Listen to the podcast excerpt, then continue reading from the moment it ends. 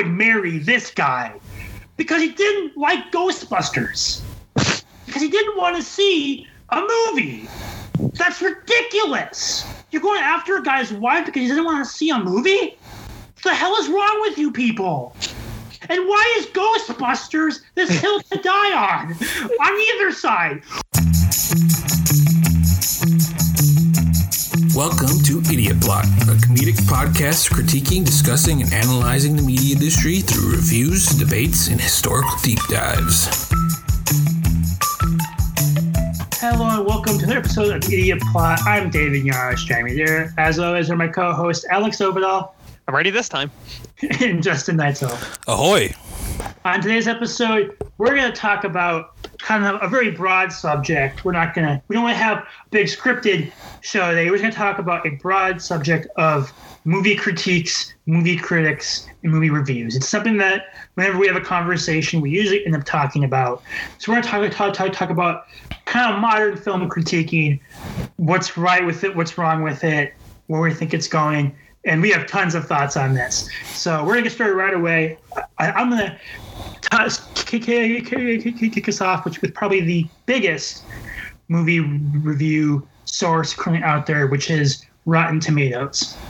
Now, I think Rotten Tomatoes is a really good resource, but I have a really big problem with people treating it like it is the end all be all um, service for reviews. Like if a movie has a fresh score on Rotten Tomatoes, that means it's awesome. That means it's the greatest movie ever made. And people don't actually know how Rotten Tomatoes works, it seems. They don't understand that it's an aggregated score.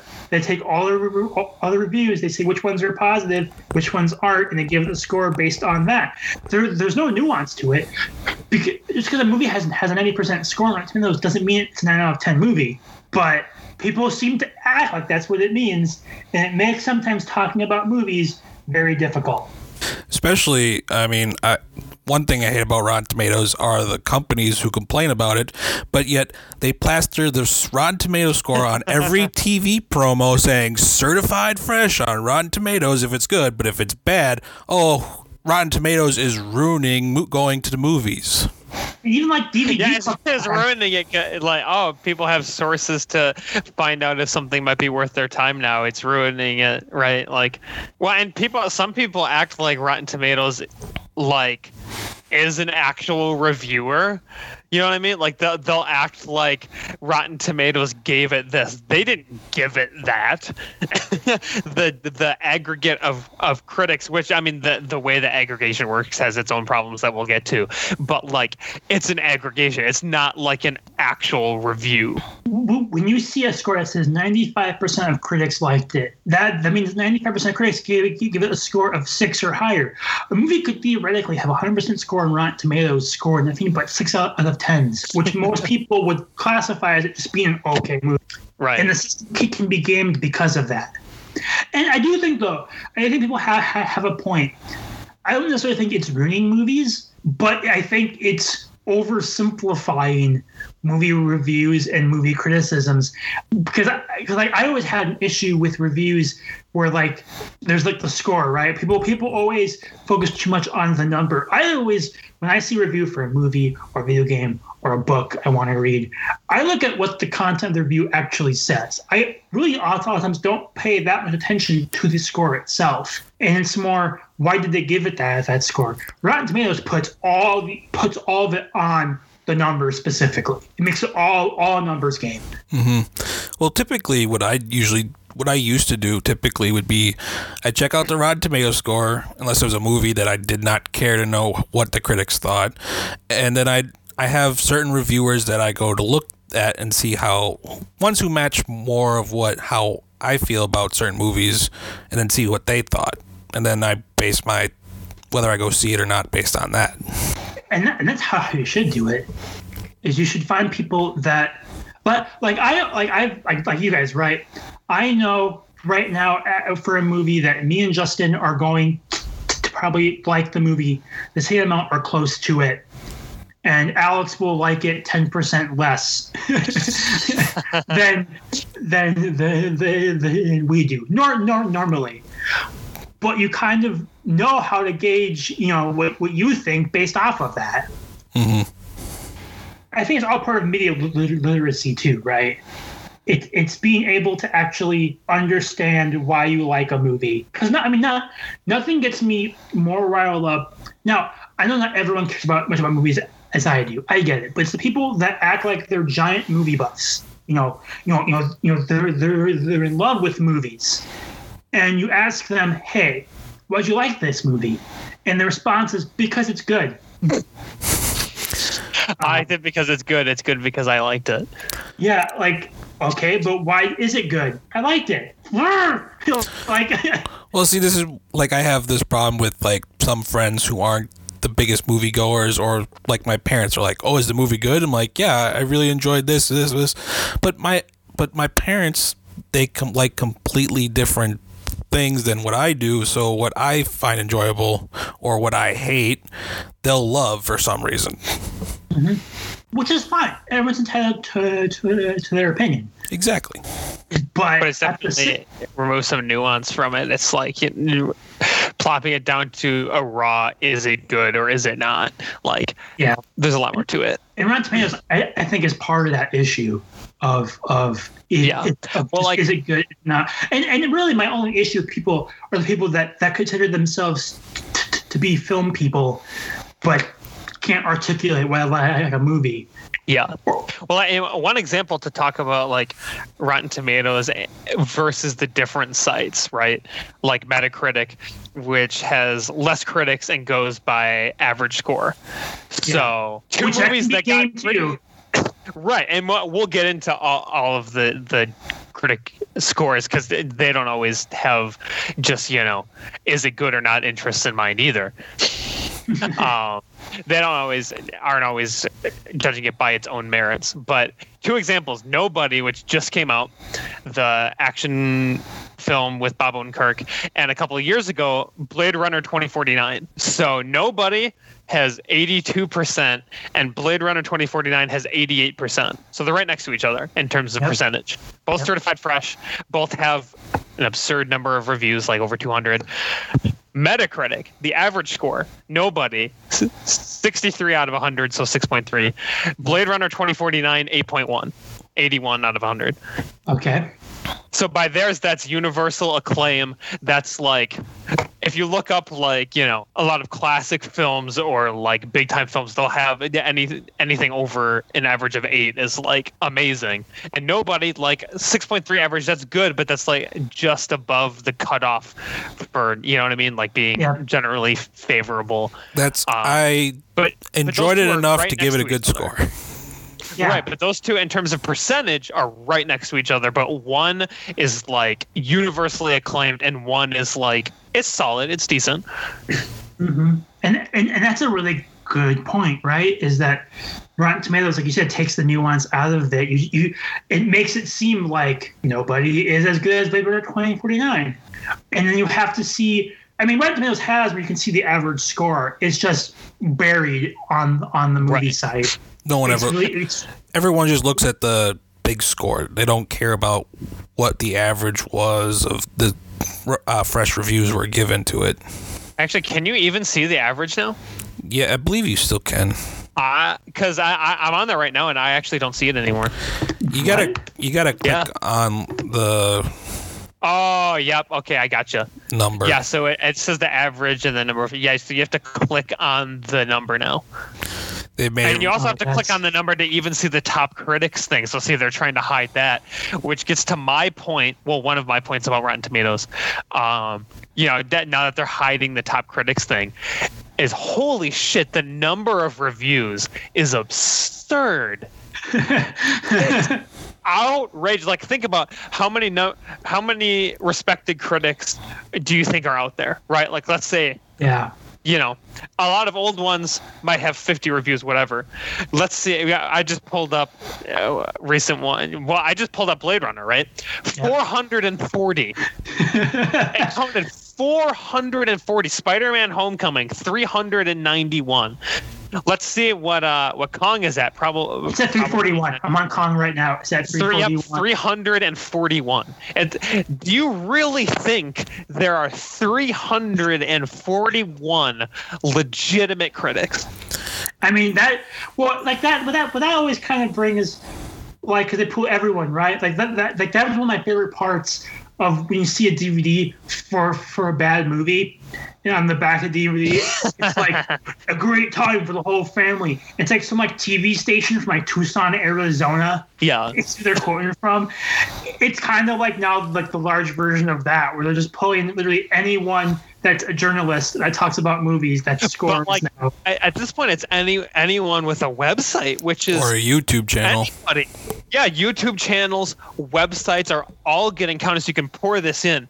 And who that helps Are the think movies. about that think about that right think about the mcu think about big dumb blockbusters right? If you get like a bunch of random people on websites who had fun they can give it a positive review. You can count that and you can drown out the people who are like who have seen a lot more and are like yeah this is kind of shit so like I mean Thor Dark World is you know everybody mhm. considers that garbage and it's and it's still positive. It's still positive because you've yeah, the combination of you've got enough and it's Disney who always gets a little bit of a boost.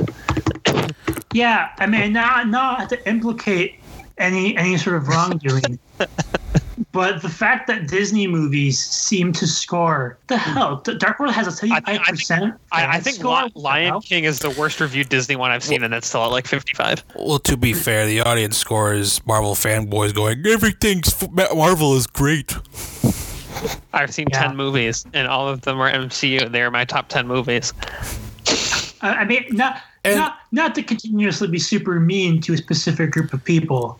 Yeah, I know, Like I know said- lots, lots of MCU fans who are who are fine, but we're talking about you know, you know who I'm talking about, like Yeah, yeah, yeah I know. Well, I know. also the audience, yeah, those kinds of people. the audience score has over 200 and- 200,000 thousand Jesus. reviews for audience. It's like your number is going to get skewed by people putting higher numbers than what it deserves. movie. Well, well, well, I noticed that with a lot of these sites, right? Especially when you go to audience reviews, the people that re- review movies and everything either are those that love it so much they want to give it a high score, or those that hate it so much they want to bash it.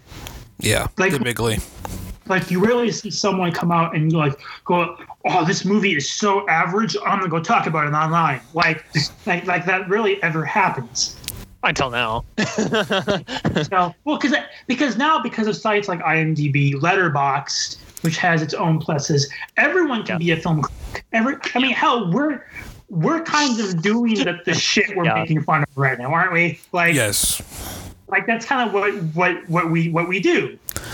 Is is we we act like we're, we're film critics when when we're not, but at the same time, at the same time, film critics have film critiquing has been kind of like a gatekeeping thing. It's kind of like about Rotten Tomatoes and IMDb and Letterboxd, Is they kind of get rid of the gatekeeping of you have to work for this big publication for your opinion to matter on on a movie. I I like that Yeah. that the actual audiences can get a, can get a, can get a say now. Mm-hmm. right? The bad the bad part is is you know in the critic score counting so many random places, and then there's also plenty of work being done to suppress user scores for th- things that users don't like.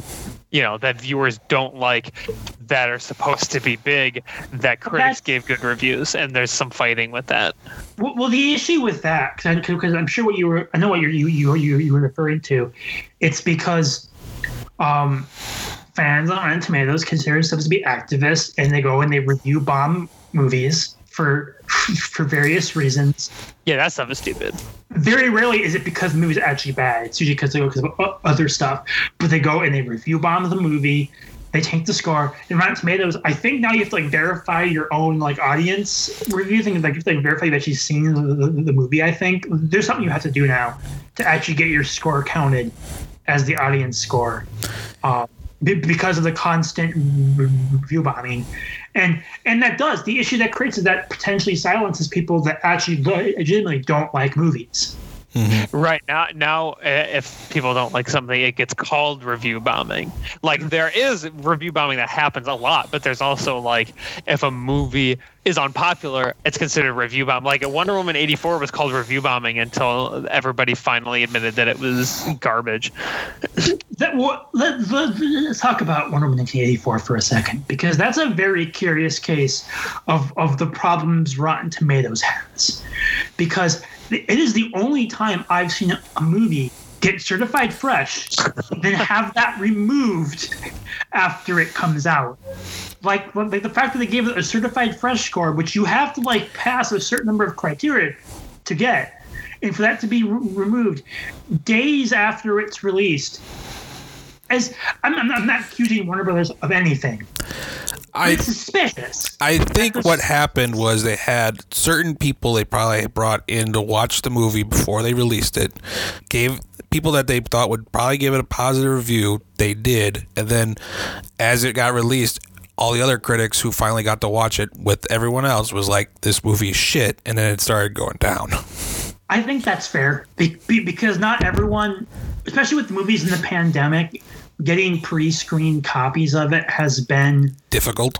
difficult because I know that for some movies, especially early on, like New Mutants and Tenet, critics were, were, were being forced to see the movies in the theaters, which is why a lot of those movies don't have a ton of reviews, or at least didn't get them for a very long time. Or have reviews where it seems very positive, but then they give it a negative spin because they're like, "Oh, you sent me out to the theater." Um, yeah, that that that was an issue that thankfully no longer exists. Um, because I caught, I mean, Colin, the, the, the telling you to go to a theater and see it, but but but but but beforehand, I, I think you had issues with, with with access. So I think a lot of critics just didn't have access to Wonder Woman 1984 until it came out on HBO Max, which yeah, like, like we said, like like it like when it came out on Christmas Day, it was sitting at I think like probably high 80s. I think like eighty-two something. I bought. Yeah, which is like unthinkable now. Well, which was weird because I was seeing some people say that it wasn't very good, but yet the score was still high. I'm like, what's going on? Yeah, there was some really weird stuff with that movie specifically, and there have been a couple instances where the where people are saying it's not good, but yet the scores are pretty high. Um, a good example, I think, of that, just for my personal life, would be Captain Marvel. Of um, like, I don't know a single person who's seen that movie that likes it that much. I I really don't. I don't know a single person that has watched that movie and likes it. but Or at least likes it. 79%. At least, at least my likes it as high as Some- the reviews are for Yeah. it. I 'Cause they think- are- and I, I- I feel like Disney, like, there is something to be said about like, can it really be true that every single Disney movie that's come out for like 15 years gets mostly positive reviews? Like, there's you know, there's kind of like a, a Disney bonus. Well, I think it also had pretty much got the benefit of the doubt after Infinity War came out because that was the next one. So it was basically like, it's not that bad. Yeah, and well, and I, I actually personally, I think part of it might also be is I think critics, which I'm glad that they're doing. I mean, they're doing it sparingly, but I think they're starting to review movies now based solely on fan expectation. So, like, some like Captain Marvel, they're, they're, they're like, I don't like the movie, but fans will, so high score. And I, th- I, I don't think they should do that. Like, I mean, that's You what have happened to- with Snyder Cut Justice League. That's exactly what Right. happened. You, you, right you- people you give it that extra their bump readers. like uh, you know this isn't good this isn't good oh but it exists and fans got the, what they wanted six out of ten positive but like I, I think that's so disingenuous because the critics have to That- you have to review it based on what you think that's the point I mean, this is like, are we going to start adding asterisks to movie scores now based off of this? Be like, oh, I didn't like it, but fans will love it, so high review. Well, I actually love this movie, so I'm going to give it a high review. So what? Nothing's ever going to get a bad review. right well, but, but but but then you have the instances where critics will attack fans because fans like be, be, be, be, be, be- because either fans don't like a movie that they liked or fans like a movie that, that they didn't. And you have instances of that where the where where the fans like, come on, like, oh no, sorry, you, you're wrong. Yeah. It's Well- good. Not everyone's going to like the same stuff you do. And I mean, I don't love everything you love, David. I don't love everything Alex loves. But we can at least talk about, and I can at least respect why you would like a movie. And Yeah. we just got to stop hate. You can't just keep throwing out, like, oh, you didn't like this movie because it had female characters or blah, blah, blah, blah. All these stupid reasons. Like, no, there's reasons why we didn't like certain movies. Um, I think well, like just looking at here, critics consensus of Justice Justice League, the same Zack Snyder cut. Zack Snyder's Justice League lives up to its title with a sprawling cut that expands to fit the director's vision and should satisfy the fans who will it into existence. Like boom, it's, it's on the the top of the article, top of the page for it. They're basically saying that part of the critic consensus is this gives fans what they want. And that's not even true with that movie. It only gives certain fans what they wanted. Yeah. It doesn't it doesn't give all fans what they wanted. Also, and, and I mean, here's, you know, a big issue with them not reviewing it based on what they think. You know, number one, lots of people can like things that aren't very good, like Transformers. but also, beyond that, how off, like, how often are they wrong in anticipating what people like, and how often does what somebody, what people think of it initially change later? Mm-hmm. like that's happened throughout the history of film things that are unpopular at the time but later are loved Are you are you are you taking this where I think you're you're taking well this? there are lots of places i could go i don't have to go there yet because that's got a whole other can of worms Well, I think a good modern example of this whole phenomenon is probably Star Wars: The Last Jedi. Um, Mm-hmm. Which, which, yeah, that I know that's a sore spot in, in our friend group. That's a sensitive topic. But i was right no, uh, mm, No, Oh, I'm gonna fight you on that, Alex. I did Okay. like the movie when it first came, first came out, but after seeing what they've done with the entire trilogy, you looking back, it's like, well, this movie has no, serves no fucking pur- purpose. It's just there. and and I think what Right, big that's what I issue that it has too, at least at the time that confused everyone is the fact that it was so like like like you came in that move movie and the critic score I think even still is stupidly high. Yeah, it's at ninety percent critic, forty two percent fan. so so it's it's fans which which they they, they blame on review bombing. But if you look at how that movie has been perceived over time, I mean, the hype on it has died considerably. Even before Rise of Skywalker came out and made it completely pointless, I think even in people who rewatch it, like I rewatched it, I still have overall positive feelings of it. But that means I gave it like a three out of five. It doesn't mean I love the movie. I give it overall positive vibes, but like It's it not. has flaws. It's not Empire. yeah, it's not great. It has many issues, but ninety percent. And and what's weird about the ninety percent thing, at least to me, is that honestly, you, you you look at critic reviews, you look at fan scores, they're usually honestly fairly close.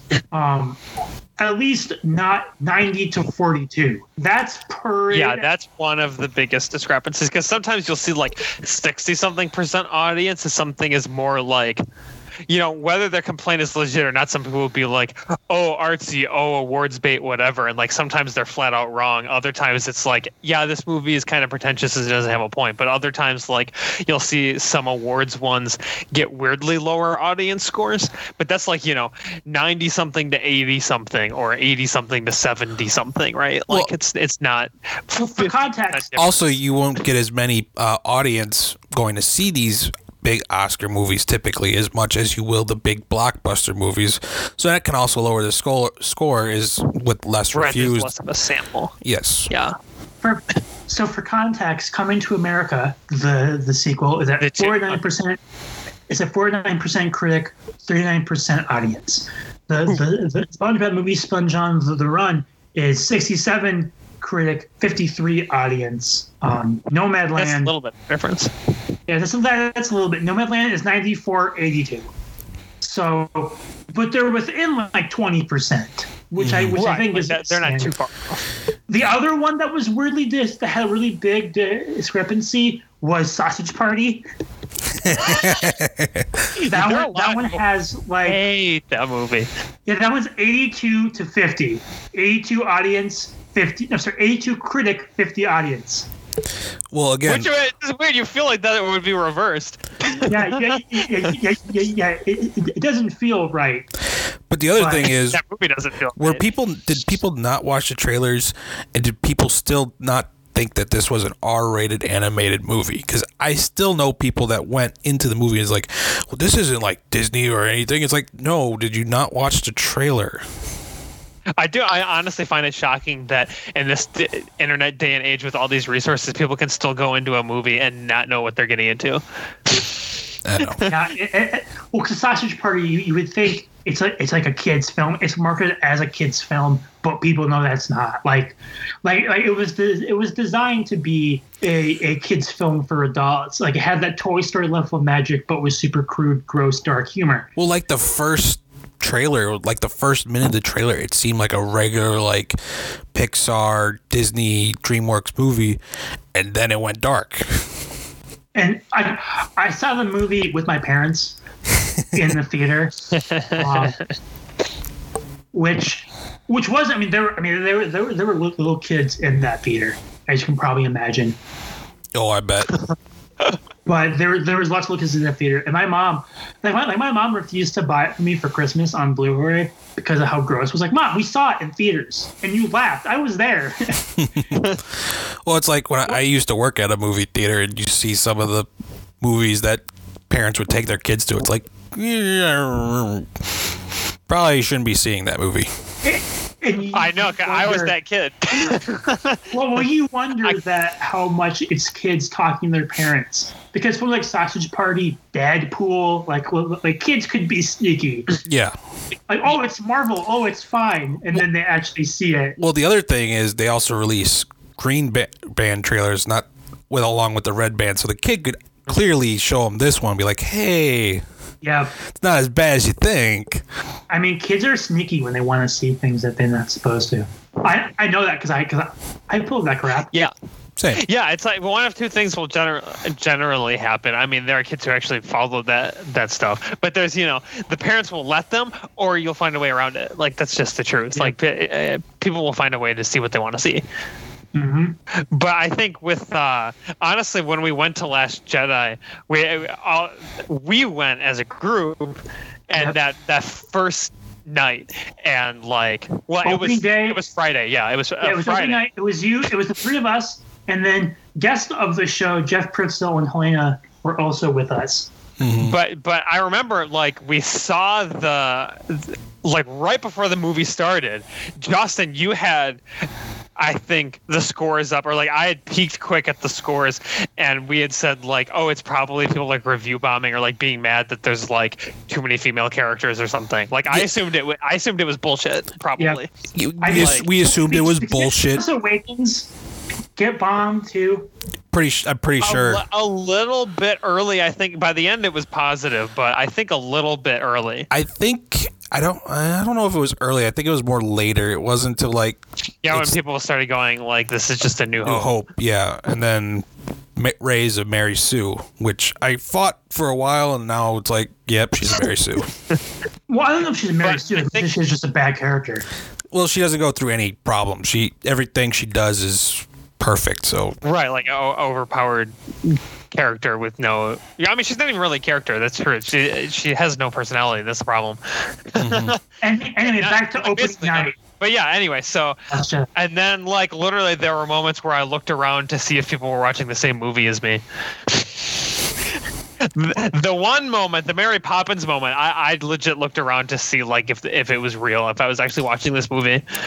I was laughing. and that's the thing like so it was legit but like everybody was just attacking and saying oh people are review bombing for this or this and i'm just like yeah i'm thinking you know my my comment then was like afterwards we went to like a mcdonald's right and i it was the mcdonald's inquisition Well, the, that, that was that was everybody so liked it. because, we, because we were so we, we, we were so quiet. I, I, remember we walked into that McDonald's. No one said a word. We ordered our food and we all just sat down, like like one, one by one. We sat at the, at the booth. We got in the corner no one could hear us, and we like argued for I saw like hour and a half. like it Yeah. was, it was It started because we came out of the theater and everybody was like, yeah, so, somebody said like something like, "Oh, that was good. That was something. That, that was something or whatever." And I'm like, "What?" And then everybody No. looks at me. The, No, the that's way I not said, hap- what? That's not what happened. I looked at you. It was me. I know it's because I'm the one that did this. I looked at you and I asked you what you thought, and you didn't say a word to me. You, you just gave me that look that you always w- w- w- w- would give me when you didn't like something. You just keep looking, and you went, eh, eh. like I went, and I went, oh, we're gonna fight. Like I was like, oh, okay. And typically, no, I didn't think. Eh, I hated it. Yeah, but you didn't tell me that at the time because you didn't want me to like slap you in the middle of a. But I remember I said something that made everybody turn around and look at me at once, like a like a movie. well, my thing is typically like big movies like that. I typically don't want to talk about until we leave the theater because I don't want to. Because there was a line of people waiting to go into the theater to go see it, and I don't want to. Yeah, I don't like that. I Talk about ruined spoilers. Alien Covenant for that for that one group. Do you remember that, Alex? Good. You said I, I don't remember that, but you saved them.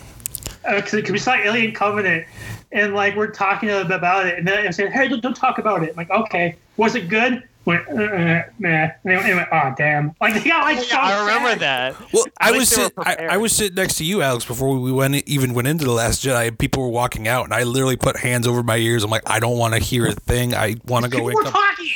exactly. Yeah, it's like shut the, f- it's like shut the fuck up. Which funny, I uh, you know, go to Rise of Skywalker. I'm like, please, I would be like, please tell me so I don't get disappointed. But so anyway, we went to this McDonald's, right? And it was like, it was like the Inquisition. Like I was the one who hated it or whatever. But the thing I said, which I still stand by, and this again, this points back to like the perception change over time. I said, I remember my exact words. oh shit! Do I remember my exact words? Yeah. Okay, I got it.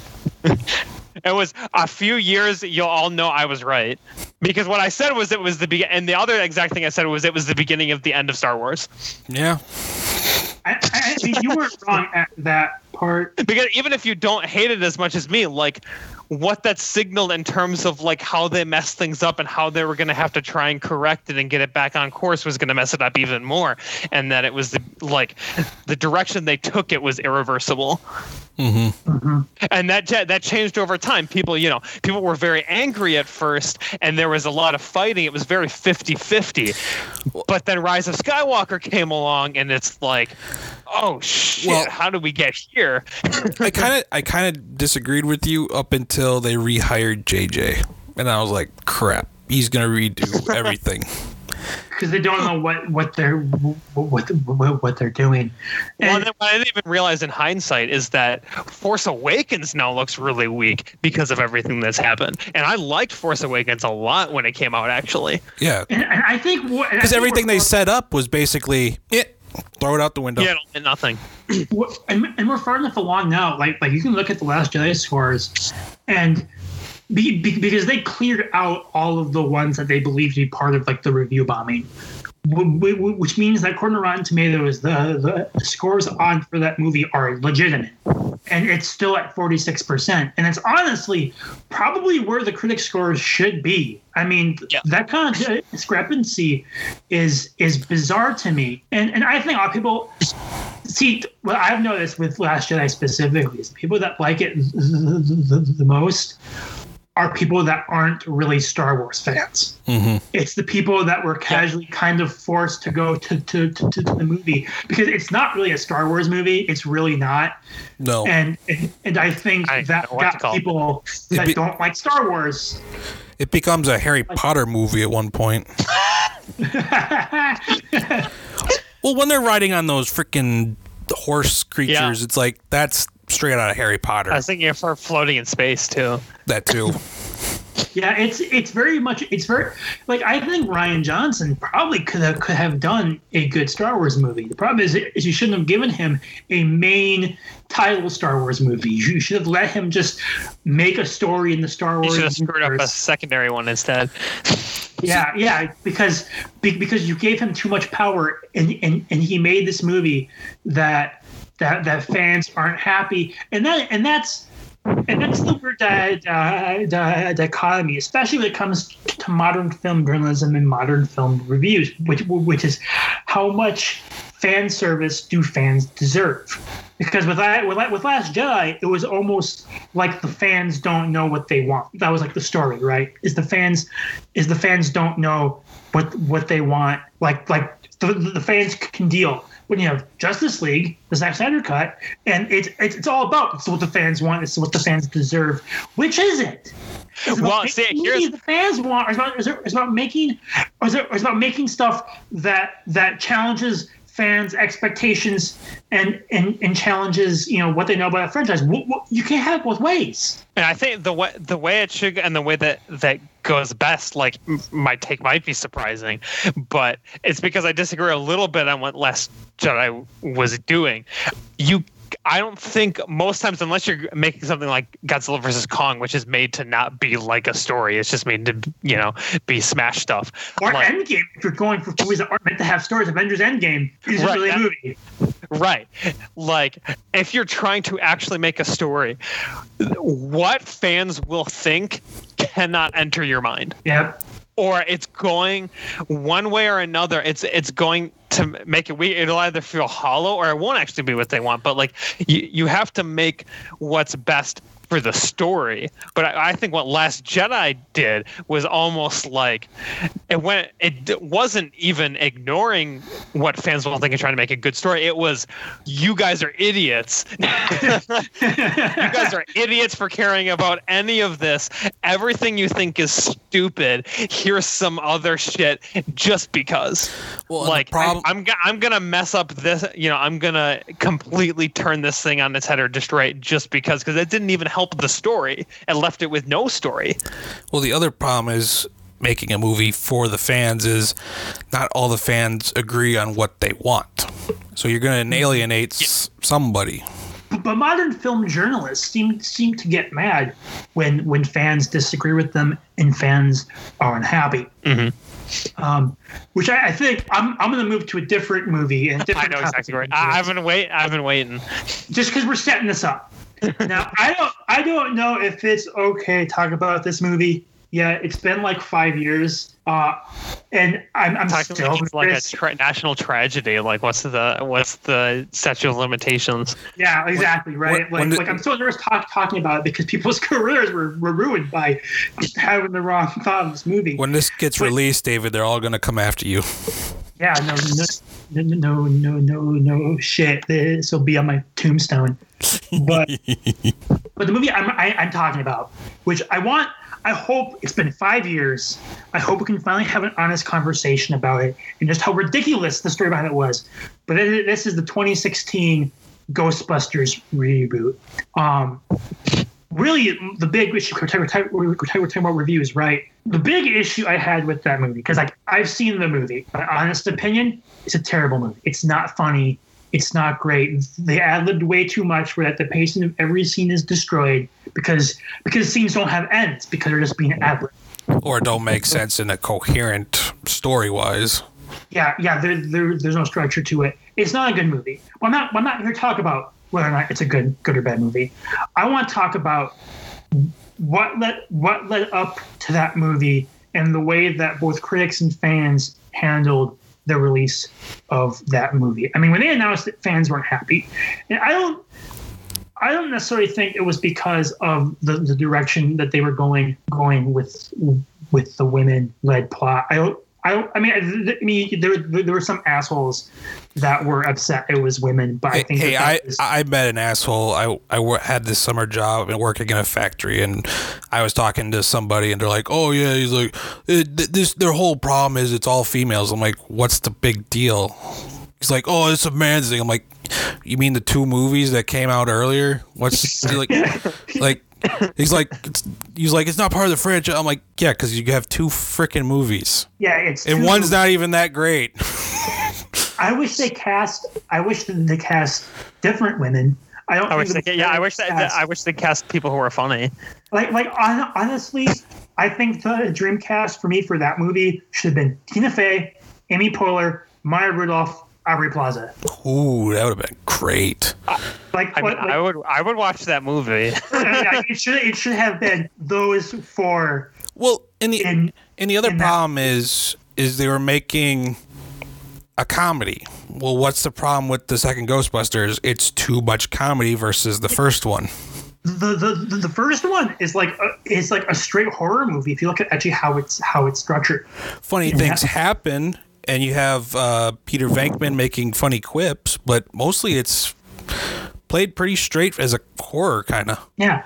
But going back to the movie of 2016 specifically, I remember in the lead up to that movie, just the fans and the critics going at it on the internet to to to to a degree that blows my mind. That that you have actual big film critics and film journalists going going after each other. Now, yeah, some fans like like the comments on Leslie Jones' Twitter that made her quit Twitter were horrible. I mean, I I read some of them, and I, I'm not going to Yeah. because because they were that terrible, but they were racist, they were horrible, and they should not be condoned anyway. But the way that the critics were treating some of the fans didn't like the movie is in a lot of ways equally disgusting. Yeah. Um, Well, you're automatically just- calling people a bunch of sexist people that don't like the movie because, and it could have been a good movie, but it's just, and with them going also with a comedy, comedy is very subjective. It's hardest one to nail half the time. But but the big the big issue I had specifically this is a specific case I'm bringing up, and that, and that is James Rolfe. He's he might you might know him as the angry video game nerd. He's been on YouTube forever. Big Ghostbusters fan. He made a video in lead up to, to the movie because people were hounding him. When when when are you going to review Ghostbusters? When are you going to talk about Ghostbusters? You know, you, you know they, they they went after him hard, and he, and he made a video saying that I'm not going to review this movie. I don't think they should be rebooting Ghostbusters quite yet. I don't like the direction that they're taking. I mean, his his point against it was a point I I had with it, which is it was a hard reboot that they were marketing as part of the mainstream timeline, which it's not. Yeah, the first we- trailer we- said is like four scientists 30 some years ago or whatever. And it's like, but you said this is a completely new universe. Yeah, it's extremely misleading, misleading what they were doing, what they were going for, and that was part of his issue. This guy got attacked by every major journalist, film journalist out there. I mean, even Patton Oswalt was making fun of the guy, but they weren't making fun of his argument. They weren't countering his his complaints with actual points. That's when you know you have a valid argument. Patton Oswalt wa- wa- was making fun of his his vocal delivery. Some other critic, who I don't have in front, in front of me, but I know, I know vividly because it stuck out to me, made fun of his wife because he said he he, he, he had a wedding ring, and was basically who would marry this guy because he didn't like Ghostbusters because he didn't want to see a movie.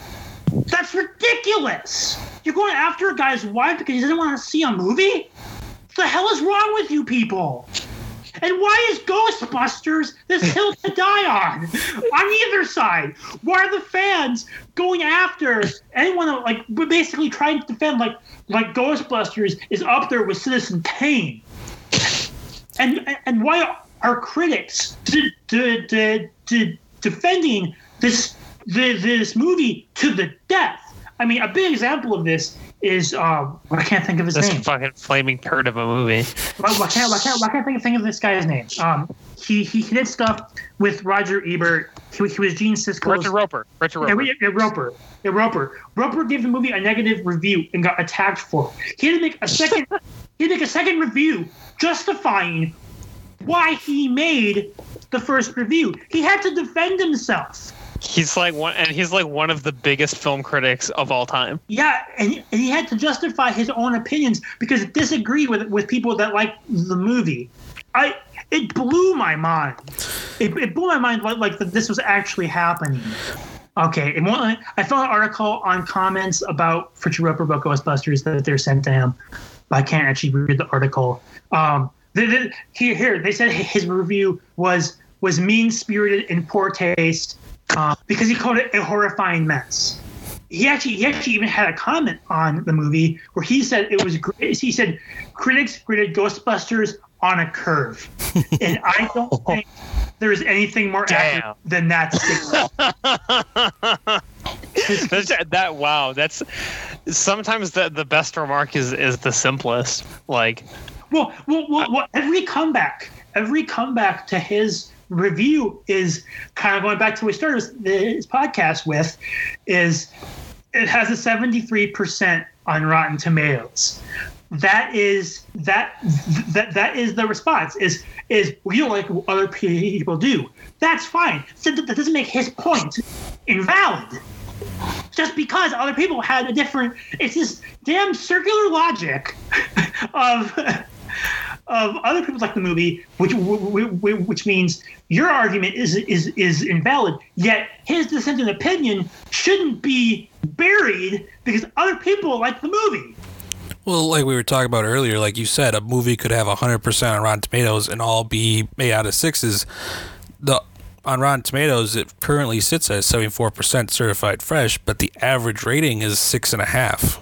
Yeah, like, well, if you look at if you look at the reviews, a lot of them are basically saying, "Not a great movie, but I'm going to praise it for what it's doing." Six out of ten. Because women empowered.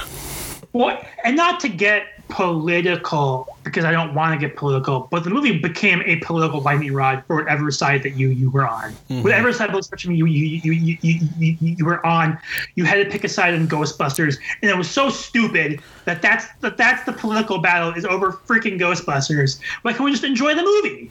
I've met people that have liked Ghostbusters 2016. I've met people that have hated Ghostbusters 2020, 2020, 2016. Both sides are valid. If you went to the movie and you had a good time, that's all that matters. And it and if you went to it and you didn't like it, that's okay too.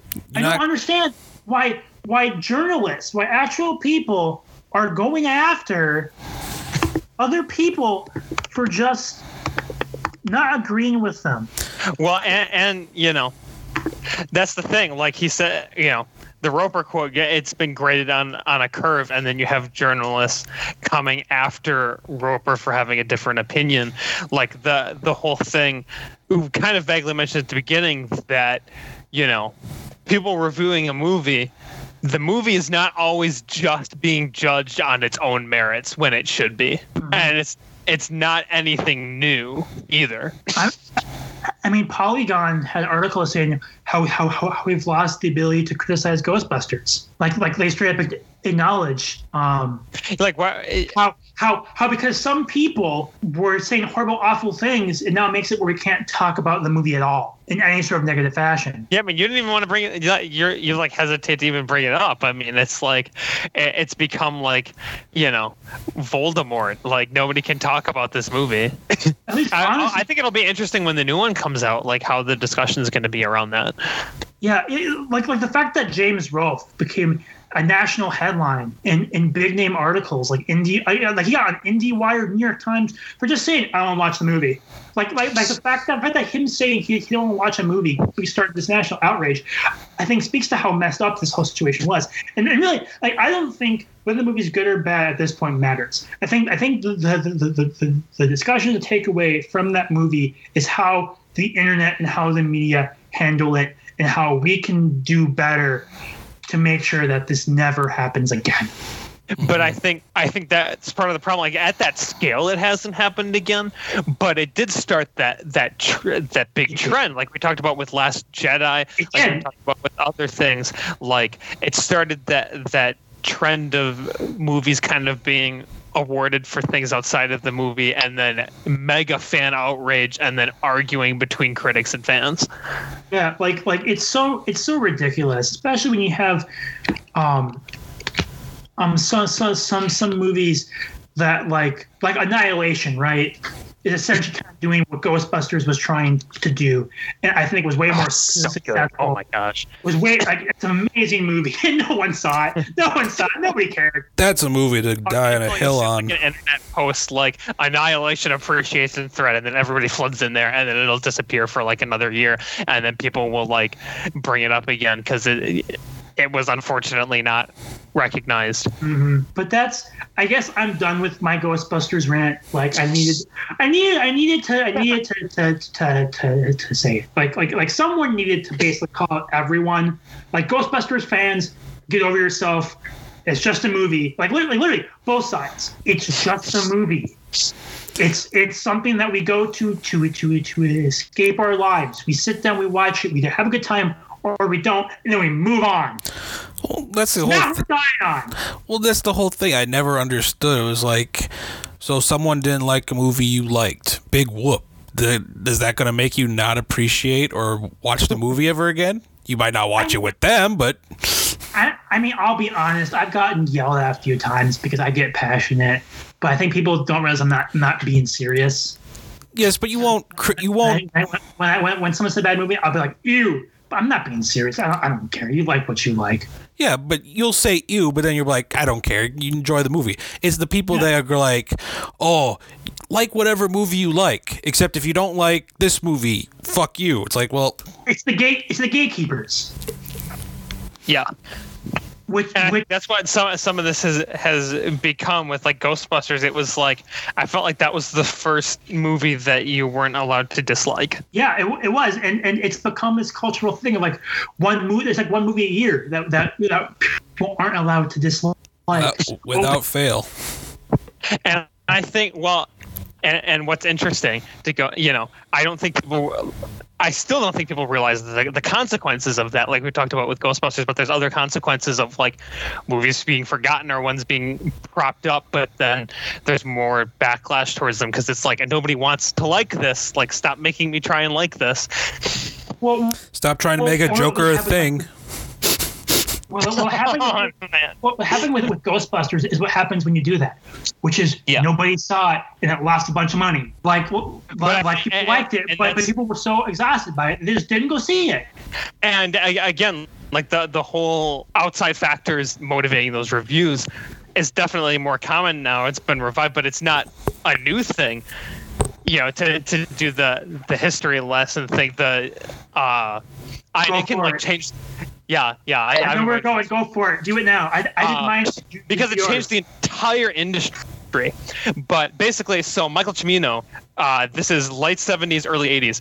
Uh, director, he made a movie in the early 70s that was successful, got something that never happens anymore, but was very common then, which is like carte blanche, like, all right, here's your script. We like it. You want to make a three hour epic? That's cool. You can spend as much money as you want. Just go out there, man. you might know him from doing The Deer Hunter. Right, That was- which that was, was- the first one that that was his first one with carte blanche. He made the Deer Hunter, which won Best Picture, Best Director, is you know considered one of the best films ever. It's on a lot of lists. It won a bunch of Oscars. So after that, he was like the big thing. So they give him again as much money as he wants to make a film called Heaven's Gate, which actually he had written before Deer Hunter. But at this point, Heaven's Gate starts shooting, and lots of stories in the media start coming out about the set, about his ridiculous perfectionism, about him being very prickly, kind of a jerk. Some of that might not be true. The ridiculous demands are true. Like he there was a scene in a courtyard and he wanted a tree in the middle and he found a tree he liked so he had them transport the tree put an irrigation system underneath the ground and then put that tree in the courtyard for a scene that lasts about five minutes. He also they built an entire city street uh, with full buildings. And you know it's amazing to watch in the film that like they're in the building and the whole street is behind them. They built this entire town he said the street was too small. They widened it six feet which meant they had to completely destroy the set and rebuild it. So this was happening but the media right the the the trades the uh, news big newspapers like they ran with every single story it would be like you know michael cimino kicks a dog on set you know it'd be like literally anything. And it became very big. The the story behind it became bigger than the movie. And at that point everybody hated him. And they even started to question like was the deer hunter that good? Right? Like stuff like that already started happening. There was already backlash to that because of stories on set from a movie they hadn't seen. Well, it So- kind of happened earlier last year too with the whole um, with Tenet. Everyone And Yeah. Anne, Hath- Anne Hathaway had her thing like, oh, uh, Christopher Nolan doesn't like chairs on set, and gave his reasoning. and every oh, I completely forgot about that. and then everyone started hating on Christopher Nolan and said he was a overrated hack. And it's like, yeah, because you heard because you took one thing that someone said out of context. yeah. So imagine that it was like that times ten. and then the movie comes in, it's over four times over budget, but it's done. It's done. It's I don't know, three and a half hours. Uh, it gets screened for a very select number of critics about a week before the premiere. It gets absolutely blasted. Like people call it one of the worst films ever made. Now, and, and like, so there's a very famous review. I, some of the critics even admit to this that there became like wanting to one up each other with quips about how bad it is. Because the first review that came out was from the New York Times. Now, here's some quotes from this. The New York Times said, it's something quite rare in movies these days an unqualified disaster. They compared it to a forced four hour walking tour of one's own living room. And the end of the review said it fails so completely that you might suspect Mr. Cimino sold his soul to the devil to obtain, obtain the success of the deer hunter, and the devil has just come around to collect. That was an actual critic. That was a review in the New York Times. So, the studio freaks out because the reviews are universally negative. After one week, they pull it for an entire year, cut over an hour, and try and release it again. And of course, they cut over an hour from something that's paced to be a three and a half hour epic. It's going to be garbage. So it, it got uh, slammed again. And it, it only made it cost 44 million, which is the equivalent now of 150, and it made 3.5, which is the equivalent of nine. So imagine a 150 million dollar movie coming out now that made nine million. so what happened? United Artists stopped being an independent studio. They sold to MGM. Studios used that as the big excuse that they had been waiting for to slowly start taking creative control. So this was like we talk about the director-driven artistic freedom ones. This was the start of the clamps. They had wanted to put on everybody because back then like people would get huge budgets to make director driven films. You know peter bogdanovich scorsese and spielberg who are still around. Like jaws you know get made now that way. Like they just kind of let him do what he wants like so this was the beginning of the end of that. Changed the whole industry and we're still trying to get back to that because studios have so much absurd power now. And it turns out the movie's really good.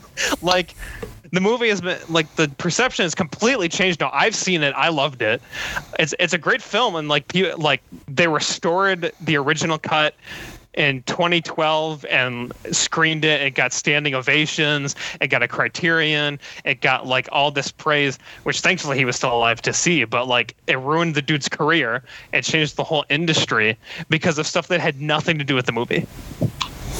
And I think, actually thinking about it, there is a reverse effect of of this, which is a movie we've talked about a few times on this podcast, which is Terry Gilliam's Brazil, where where critics where where mm-hmm. Terry Gilliam, the director, was fighting with the studio, and the critics were on the side of Gilliam. Yeah.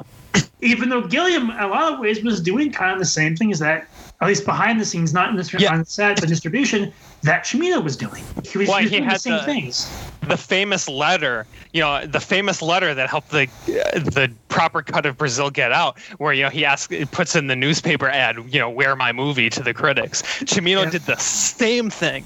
He did the same thing in 1980 when they pulled the three and a half hour cut to be like, please put it back, and he got he got made fun of. Mm-hmm. And and Gilliam did the same thing and got praised. I mean, Brazil was named the best movie of the year by the LA Critics Society, and they admitted it was partially political. It was it was partially because that they felt like that that, that they were helping out a, an artist get his film come out.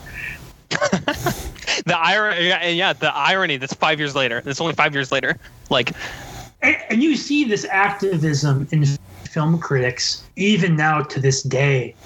In honestly more frequently where you'll see them you know use their reviews as soapboxes um, like like reviews for Tenet being filled with with people telling people to not go to theaters. which not to get too much into that, but really that's not the job of a movie critic. Right. It, the- movie should be judged on its merits. Yeah, yeah, yeah, yeah. The, the, the And- safety of releasing it and seeing it is is one thing, and I and, and I do disagree with Warner's with Warner's decision to make people see it in theaters with other people. Um, it's been- like like for critics to make them see that. I do kind of disagree with that, but um, But it was that's not trial run for their what they later decided to do. So Yeah. yeah it's but but but but you see it again you see the activism with ghostbusters you see it i would i would arguably say that there is activism with Zack Snyder's justice league. Um there's it it's it's hard to do and people are falling for it. And and, and i just when i see a re- review i want to know what's good i want to know what's bad. And that's what led to i think which is another big topic with film critics kind of kind of segueing to a different thing that i think is worth talking about. And that is the, the rise of the youtube movie critic Oh. like people were more willing to, to trust someone on YouTube than, than they were the, the, the big publications because the big publications arguably became pretentious, became everything became Oscar bait. You know, especially now recently there's been this big divide between movies that win awards and movies that fans like to see. Movies that audiences enjoy. I, I think that divide is getting bigger and bigger. But the way that the way to, to kind of change that is the online film critic. Um, and, I mean, you have the, the big ones like Jeremy Jahns, Chris Stuckmann, um, Christian Harloff, and people like Collider. Then, then you have like the joke ones like like like your Doug Walker's, who who's known as the, the nostalgia critic. How he's become kind. Of, I mean, he's kind of a meme now. But I'll admit, I Yeah. watched him back in the day. hmm Ba- back back in middle school, everyone watched uh, uh, uh, Doug Walker, and then, and then I watched him intermittently until the accusations about his channel came out. But and you made the wall video. the wall video, this was after the wall video was the nail in the coffin of I'm never gonna watch this guy again because his wall video. No, for context, Pink Floyd's The Wall, the favorite album of all time. The, the, the, the, the movie I don't think is amazing, but he basically he basically remade the whole movie as his review of it, and it's so bad, it's so terrible. Like, but that's but that's the thing about you, you YouTube reviewers, right? They have to try and outstunt each other Yep. Yeah, that's what it's become. they- to make reviews, to make contents. Some like Jeremy Jahns are able to stay kind of above that and just give good, entertaining reviews. And critiques. Yeah, the, the, the aren't a bunch of stunts. And, and then some people just get it, like again, they, they wait a little bit, see what people think, and then give people exactly what they want. I, I, I mean, in my opinion, the best ones now currently going are um, Adam from Your Movie Sucks on YouTube and Ralph the Movie Maker. Those two, I mean, they're, they're pretty pretentious and they, and they have pretty critique critique opinions. I'd say on on some things. But who doesn't that- from time to time? I will time? say, I, I will say it's almost a bit like. Yeah, I, I'll let you finish before I go to that. Oh, I was gonna say, but that said, they have a really good blend, I think, of both entertainment, but also really good arguments and really good opinions and breakdowns. Like, like your movie sucks did a video recently on Zack Snyder's Justice League that I think is a very fair. It, it has really good points, really good arguments, and it's also just really freaking funny. I think. Go ahead. Uh, I think also one thing that's happened because it's like you know some things are pretentious, whatever. I feel like qualifying. There are definitely like pretentious critics, pretentious people, pretentious movies. That word has almost started to become used to anyone who points out flaws in like big dumb movies. Yes. Like I- you I don't think- I think you're spot on. Comic book movie, if you point out flaws in it because it's like a world, you know, theme park movie, then you get called like pretentious. It's like I, I love this one. I don't like this one because the plot is stupid. Oh, you're just being pretentious. No, the plot is nonsense. well, and the other thing, like with comic book movies and everything, there is a line that we all have, whether we like it or not. And sometimes a movie just goes a little too far. Yeah, Like, like but it's like any legitimate times- criticism gets called like pretentious now by uh, certain groups of Because fans. what did you expect it to be? Well, I What did expected to. expect? I expected it to make a little more sense than what they said. Yeah, I love what did I dumb- expect it to be? That's the point. I expected it to be dumb, and I'm still disappointed. I, I love what is the I, I love big dumb movies. What I, what I don't love are lazy movies. Yeah, Exactly. And and a lot of big dumb movies are also lazy very movies. Yeah, Especially I, I would say the more recent MCU ones I would call very lazy. I Oh, would, Yeah, I- they're, they're on autopilot for sure. but stuff like Kong v Godzilla or Godzilla vs. Kong, whatever the actual title of the movie is. Mon- Monkey That's- versus lizard. We we all liked it. It was not lazy though. You, you look at Right. the camera work, you look at the visual effects, you look at the style of it. There was clearly effort and work put into it. the And like, when coloring. I- And like when I re- re- review a movie, I do take the effort and production value into account when I come up with my final opinion. Um, a big example of this would be I'm going to pull Blast from the Past, a movie that I know Alex doesn't think is real, but Justin, I know you're I know I know you know it it's real, and that's the Brave Little Toaster. I I know it exists. It's a movie that really not that great, has some issues. But clearly you watch that movie and there's so much effort and love put into that film. It's hard not to have a good time. Is the animation the best? No. But there's so much like effort and wonder put into into the musical numbers, into the weird ways it tries to terrify small children. It's very it, it- when you're three years old, that, that movie will mess you up for for many ways hmm but it didn't score that well with critics. But I look at it and go, "Hey, that's important." And I think that sometimes I think critics ignore effort and production value when they when they when they when they give a score. Um, because just because Transformers is big, stupid, and lazy doesn't mean that every movie that's like Transformers is big, stupid, and lazy. Well, I mean, I'll go. I'll go to my my favorite well uh, of somewhat unpopular movies that I love the the Star Wars prequels. Right? I mean, they do have a good overarching story that definitely helps for me. But like, oh my gosh, like the passion in that, like you can you can feel it through all three movies. Like he's going all out. the, the And, best like- thing the best thing that the new star wars movies did is they made everyone realize just how much they liked the prequels Mm-hmm. Definitely. Because it's like, wait, where's the heart? Where's the soul? People took that for granted. Like the Mhm. fact that all of them had a ton of passion and effort, even if not all of the dialogue worked in every scene, even if there was too much CG sometimes in certain spots, there's less than there is in the ones now. And there's actual effort into the story and characters, and there's energy throughout the whole film. And they're It's actual so- characters. Right. and does everything work no Is everything every- always going to work? No. and lucas and i think lucas got smashed by the critics for those movies for the reasons he should have been smashed for but i think that that those issues overshadowed the parts that worked too much Yeah. Because and then you get to the end of three, and it's like, wow, this worked. Like, because especially with episodes one and two, he got slammed for the bad writing, for the iffy acting, um, and for the over reliance, especially in Attack of the Clones, on CGI sets. But to to his credit, he did work on that in the following movie. Three's a great Yeah. movie. I, I have and no also, like, issues with three. I would say, looking at the writing, people slam the bad writing. It's really just specific scenes of dialogue because the overall plot writing and the character work and what happens with the characters is very good. And even the dialogue, which people complain about, if you watch that back to back with like the MCU stuff or other blockbusters that are coming out now, you might find that it compares pretty favorably. Yeah. And honestly, the only really bad dialogue throughout the movie was stuff with young Anakin and the romance scenes is basically where Yeah, that- that's really. it's yeah. basically it. Although otherwise all the other dialogue is not horrible.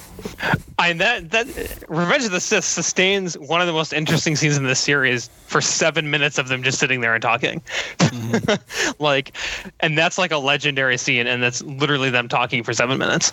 It's arguably the best scene in the entire movie. Yeah, I mean, multiple people always bring that scene up. if I heard- think, I think those movies work a lot better when you treat them as a whole. Yeah. When you when you eh, when you when you look at the Star Wars prequels as a single entity, and and and you and, and you look at the through line story of Palpatine ca- causing the big war, it's actually really smart. Intergalactic backgammon. Mm-hmm. like like it's actually really smart writing. It's it's damn good. So I'm gonna segue to another, another topic on this because I saw this article on RottenTomatoes.com. And I kind of I think we should talk about it, which is the 56 rotten movies we actually love.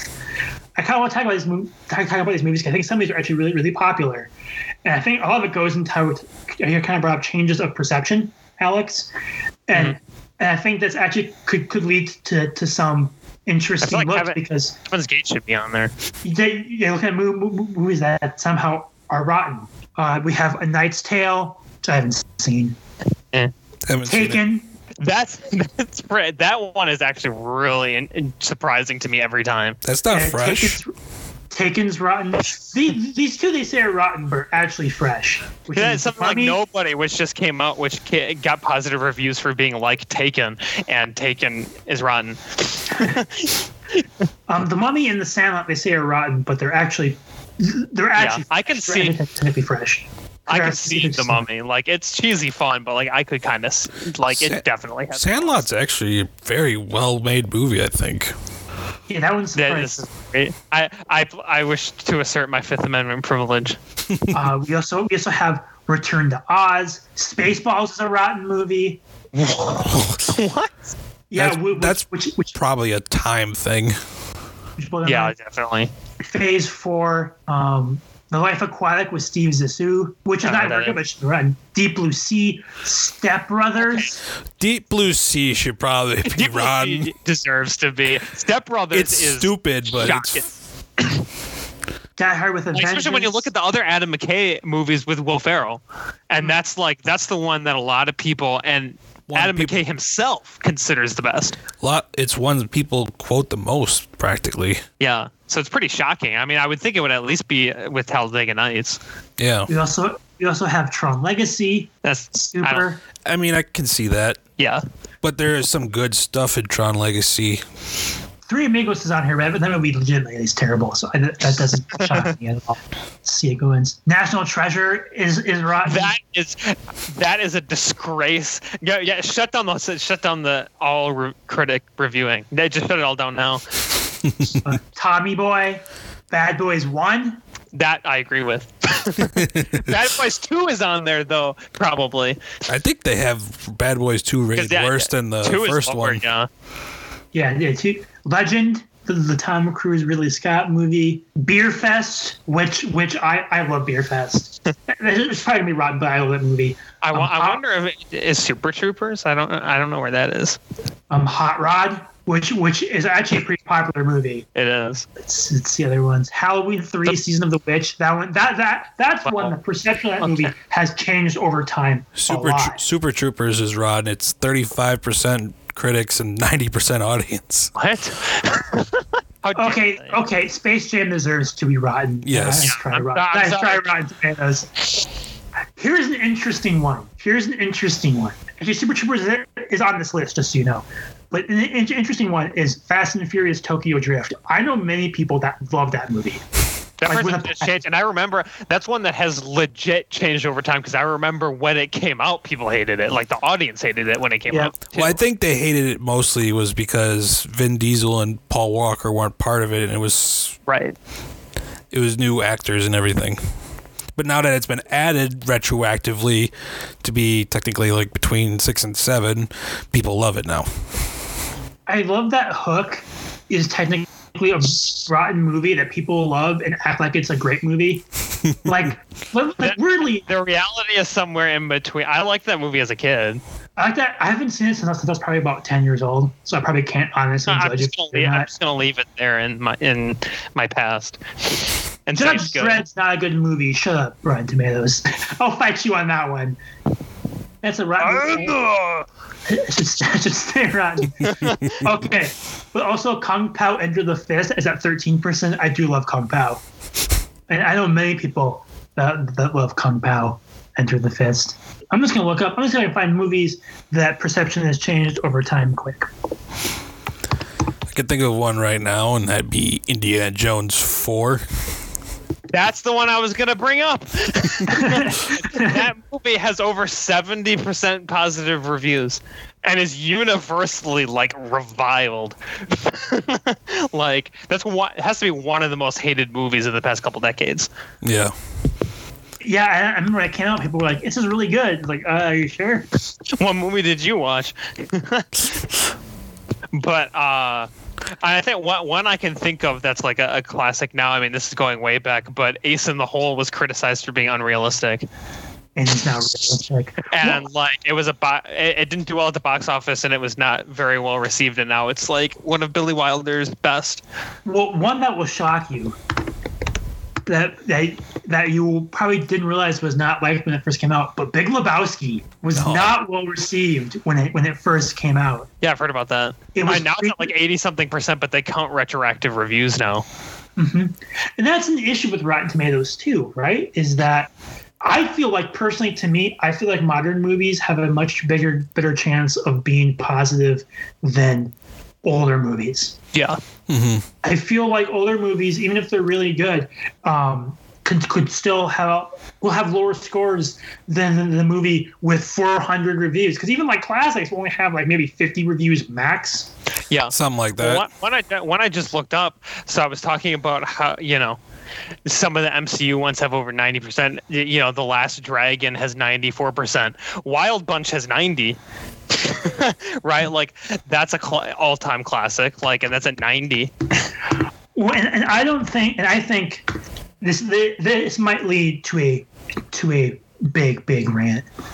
Even though we've been talking for a long time, I feel like this this needs to, to, to be said. But I want to switch to Letterboxd quick. Now I love the app. I love I, I really do it's, something I like keeping track of what I want to watch and, and what I have watched and like and but that said, the way it tracks reviews is kind of BS.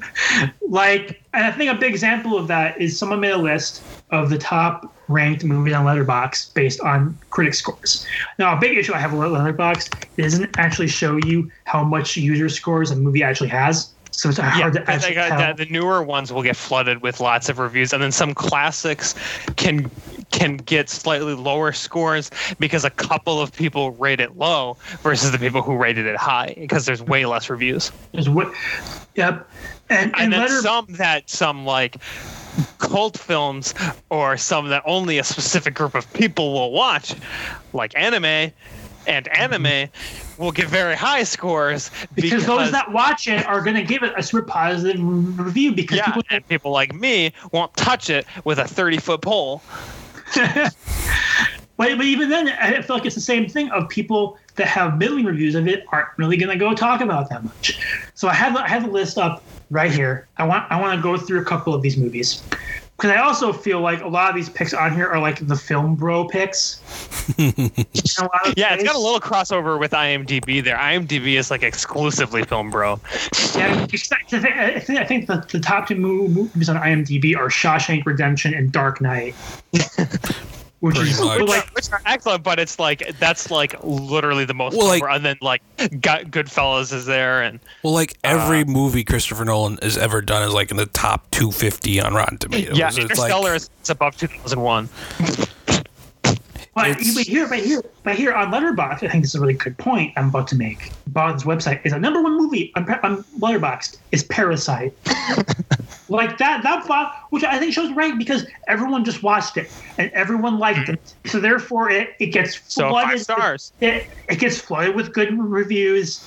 It gets it gets all positive reception. It's sitting at an average score of four point six Oh my god! which, which is the highest on the site. Now, for context, on Letterboxd, most movies that I've seen have have a score of somewhere between three point three and three point seven. Yeah, that's Most like, that's movies- like average, good to average kind of movies. Anything like three point eight and above is probably really good. Especially, Unless especially it's a if it's new a thing. If movie it's a new made thing, before who knows?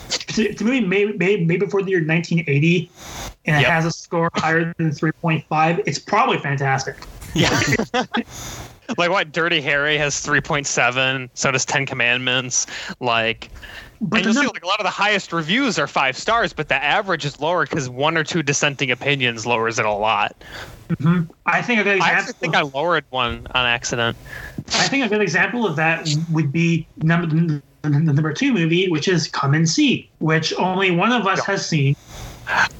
Um, I feel. Alex, I honestly feel like that movie is like a prank. I feel like a bunch of film people got together and we're like, "What's the most obscure, shittiest movie we can get together and pump up really high?" And everybody's gonna go, "Oh, you picked like four good shots from this movie in the trailer. I bet that's probably a good movie I'll never watch." It's one of the worst movies I've ever seen. I love war movies. I love really thought provoking war movies. Good thing this isn't any of those things. But number three is Godfather. Number four is Harakiri. Number five is Godfather Part Two.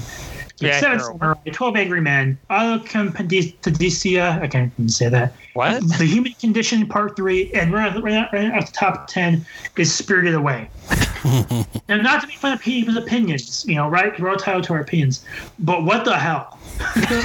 like, like, like, like, like, what the hell? Yeah. And, and Letterboxd gets pretty film bro-y. If you look at a lot of the reviews, they're they're they're they're full of of wannabe Roger Eberts. Well, there's also the the other end. There's like the the Twitter, the film Twitter, right? They're on there. Oh, yeah, film Twitter. Yeah. Well, and Letterboxd is relatively new, so I mean, it's probably a more n- younger generation, so they probably haven't seen half of these older Yeah. movies that are great. Like, like, like, really, with this movie, with with looking at this Letterboxd list, you have a combination of new hits that come out and get tons of reviews because everyone sees them right away, which they, hmm. which is why Spider Verse is the number sixteenth movie on the That's- site. That's pretty outrageous, and I like that movie. That's pretty outrageous. Well, well, like, they- they- as they get speed up, you have the all-time classics that everyone has to like, like Schindler's List, Twelve Angry Men, Good, Good, Good, Good Fellas. There's there's a few, in, and you have the have the indies that have a few people watch them, give it high scores, and it and it launches it up on the Yeah. average. And then you have the anime, which I which, get- which which people again- either give five stars or one star. Well, like like the big example of this one, I, and this got me into a fight with my wife. That got pretty heated because she loves this movie. But the Neon Genesis Evangelion movie is What? number thirty-three on the list. What? Ab- above even other anime movies, and ab- above like above Pulp Fiction and Pulp Fiction. And her her only response when I when I said that this kind of shows about how how how making these averages thing is can is can be wrong, or or, or, how it may it may not be fully a good statistical study. Excuse things a And her little. only comeback was, "It's a good movie, though." I'm not saying it's not a good movie. I'm I just think it's not the 33rd greatest movie of all time. Yeah, like like if, if we're rating, And uh, even if you ask, if you ask anybody who's seen it, who's seen more than 33 movies, is not is all, probably going to be willing to say that it's not. That's the problem with Uh, I know about that, man. Okay, more than 33 movies that aren't anime. Yeah, like, and, and again, I'm, I'm I'm not saying it's a bad movie. I'm just saying, I'm just saying that that the that the list should should should be a little bit different. If it's actually, if it's actually, if I think That's if higher it's, than like Casablanca. if it's a statistical study, if it's a statistical study of movie scores, I think, and it's the whole, and it's the whole thing, right? Of, and everyone wants to feel like that their that their opinion is objective fact. I mean, you go to film school. Going to, going to film school like we did will make you really hate talking about movies for That's for sure. People that, that think they're have amazing opinions on movies, and it and and their and their opinions are just Well, you know, really learned anything. They just learned to pre- pretend that they have, so they can make their opinion sound like important. See, fine. my opinion means more. My opinion means more than your opinion. I'm not, I'm not trying to crap on people that, that legitimately love movies, but it's the people that are the gatekeepers, right? We, we keep using the word gatekeepers. People that you say, uh, uh, I like this movie, and go, no, uh, uh. that's not right. Um, actually, like, like you use all those buzzwords, but then can't actually give you a decent opinion back. Like, or or or love to crap on you for liking a movie that they themselves haven't actually seen. Those are my favorite. Yeah, it's always fun. Have you seen this movie? Well, no, but I heard. No, but Rotten Tomatoes said it was bad. I've heard that a lot. Rotten Tomatoes said it was negative, so therefore it's bad. Or at the same time, people that are like, well, Rotten Tomatoes said it said it's good, therefore it's probably good. Well, no. and yeah, I mean, I, I, I, I get it's kind of it's probably a topic that's going to probably piss some people off because we probably said some inflammatory things. Probably. But I guess I guess I want to be clear in that I, I want people to know that movies are for everyone. Love what you love, watch what you want to watch. You're gonna like something someone else isn't, so just enjoy it and don't give the other person crap.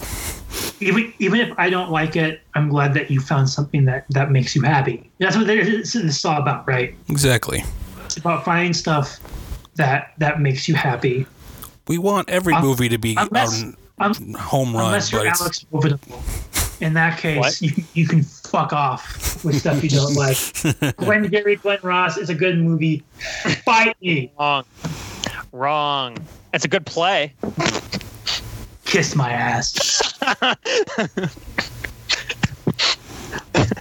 but but that's the big thing, right? Like especially because you have to realize that I, I, have to, I have to learn sometimes that most people don't give as much of a shit about some of this stuff as I do.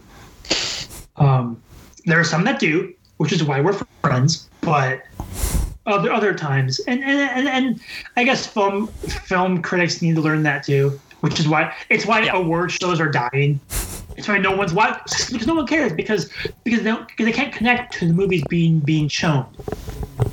There, there, there, there's no personal connection to the content that's being given to them, and and I think that's actually a pretty serious issue, which which led to the disastrous decision to try and make the Oscar category of Best Popular Movie. Oh my gosh.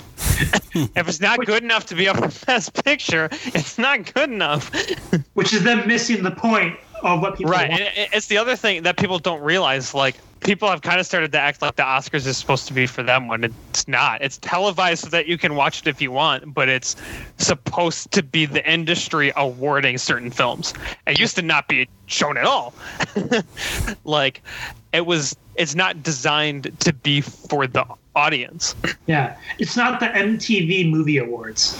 Yeah, if you want, if you want most popular movie, go to the MTV Movie Awards. There, you there. And and and not all Oscar films. I, I mean, Oscars are a great one to look back and see how perceptions have changed. Holy crap! yeah, man. well, it's not There's- like this one over this because again, they like we talked about with critics not always judging them by their merits. So, you know, that happens with the Oscars too. Some movies, you know, oh, this director is unpopular at this time, so this isn't going to win. That's why Citizen Kane didn't win. It's why Adam Because it can't- Sandler didn't get nominated for Uncut Yeah. Gems. That's exactly why. It's why it's why Disney wins animated feature every year almost.